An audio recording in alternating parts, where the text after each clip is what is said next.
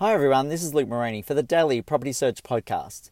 And the topic I'd like to talk to you all about today is to watch out for land lots in city outskirts areas. Before I get into this topic, just a general disclaimer that this podcast is for general purposes only and should not be regarded as legal or financial advice. Make sure you get your own independent advice when it comes to investing. So, this topic about land lots in outskirts of city suburbs, I guess especially where we've had the increases in prices in Sydney and Melbourne, are the areas that are probably are of most concern for buyers and, and, and for people currently holding property and for sellers that are out there as well. So, a lot of people have put down deposits on these house and land packages, expecting that their prices are going to finance or have the availability to get finance when those house and land packages are completed.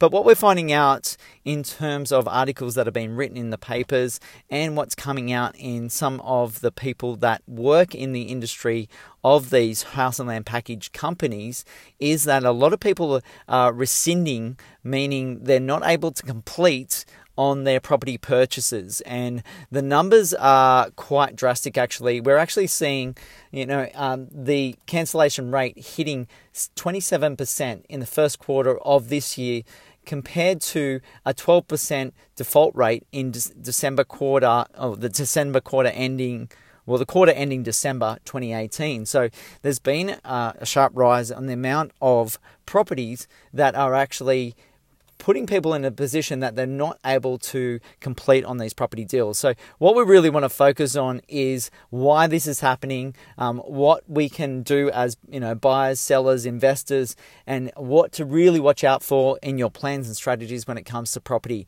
So, my first thought that I'd like to share with everyone is in regards to the valuations that are coming in a lot lower from those bank panel valuers that are going out to assess these house and land packages after people had put down deposits maybe six months, a year, or even two years prior to that house being completed for, for someone to move in.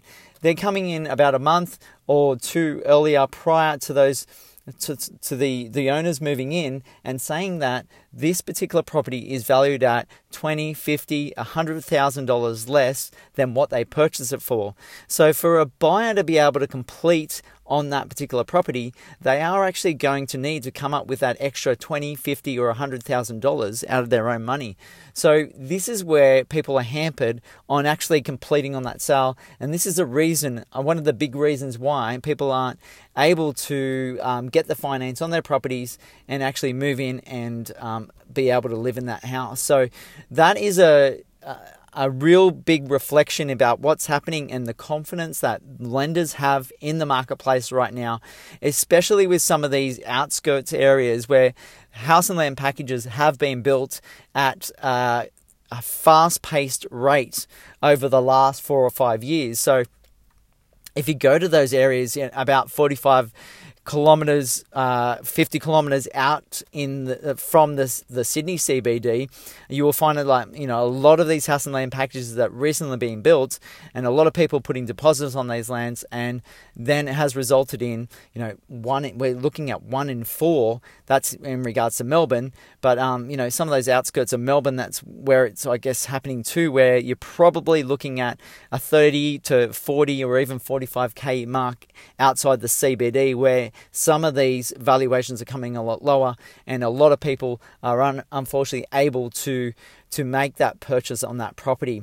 My second point I'd like to discuss is that the serviceability on some of these loans, together with that valuation, is really tightening up that marketplace for people to be able to get that property and get that loan in place for them to complete. So we're talking about serviceability being if you have a loan at 4%, they're actually you're needing to service that loan at a 7% or even 7.5% rate for the banks to be comfortable to for you to be able to complete on that loan and to take up that loan because they're fearful that rates might rise. They're fearful that um, that obviously there's been um, loose lending in the past and because of the Royal Commission and, and what uh, APRA, the Australian Prudential Regulatory Authority, have put in place uh, to heavily restrict the the potential of a lot of people defaulting on these loans. But we're coming up to a point where, yes, they had the, the idea that they were everything was okay 10 years uh, like probably three or four years ago when they were looking at these properties,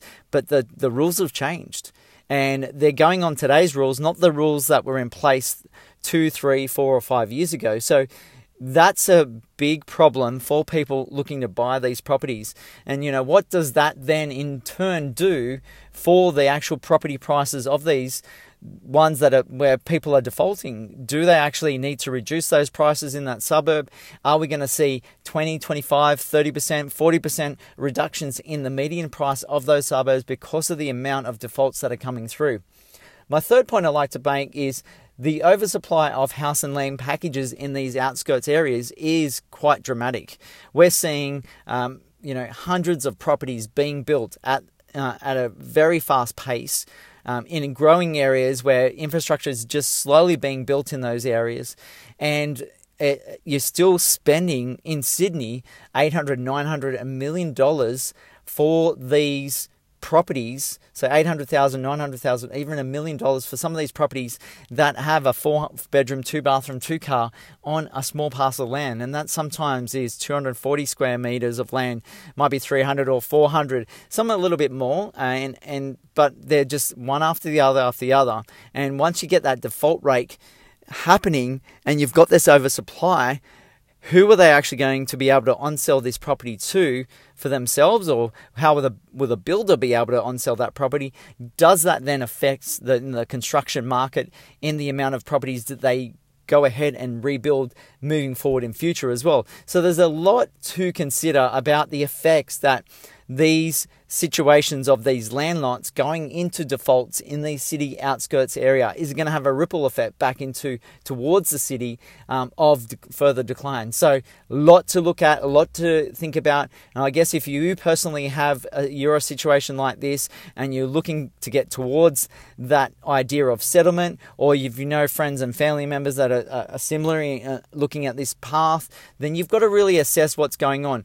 To, uh, at the same time, are you a property that is in this place, do you need to look to sell it now before future declines happen as well? So I guess in being uh, in property each and every day, I'm, I'm looking and assessing my portfolio, um, my individual place where I live, and I'm currently renting at the moment. But when bef- prior to selling, I'm in the market each and every day to see what is the best move for me to make right now. And hopefully, you all are considering the same sort of things when it comes to your property because the biggest financial decisions that you're you are going to make in your lifetime. So think about these big decisions you make. Yes, it's nice to get in that brand new home, and um, you know it's it's great to have all the family in there and and enjoying themselves. But can you actually afford it?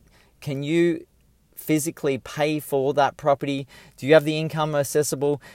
Are you in a strong position when it comes to your employment or your business where you're not going to suspect there's going to be defaults in future? So, a lot to consider. And if you'd like to talk about this topic of land lots and city outskirts with default rates that are happening or your own personal circumstances when it comes to investing, please do give me a call on 0400 332 377. I look forward to talking to you all soon and thank you so much for tuning in.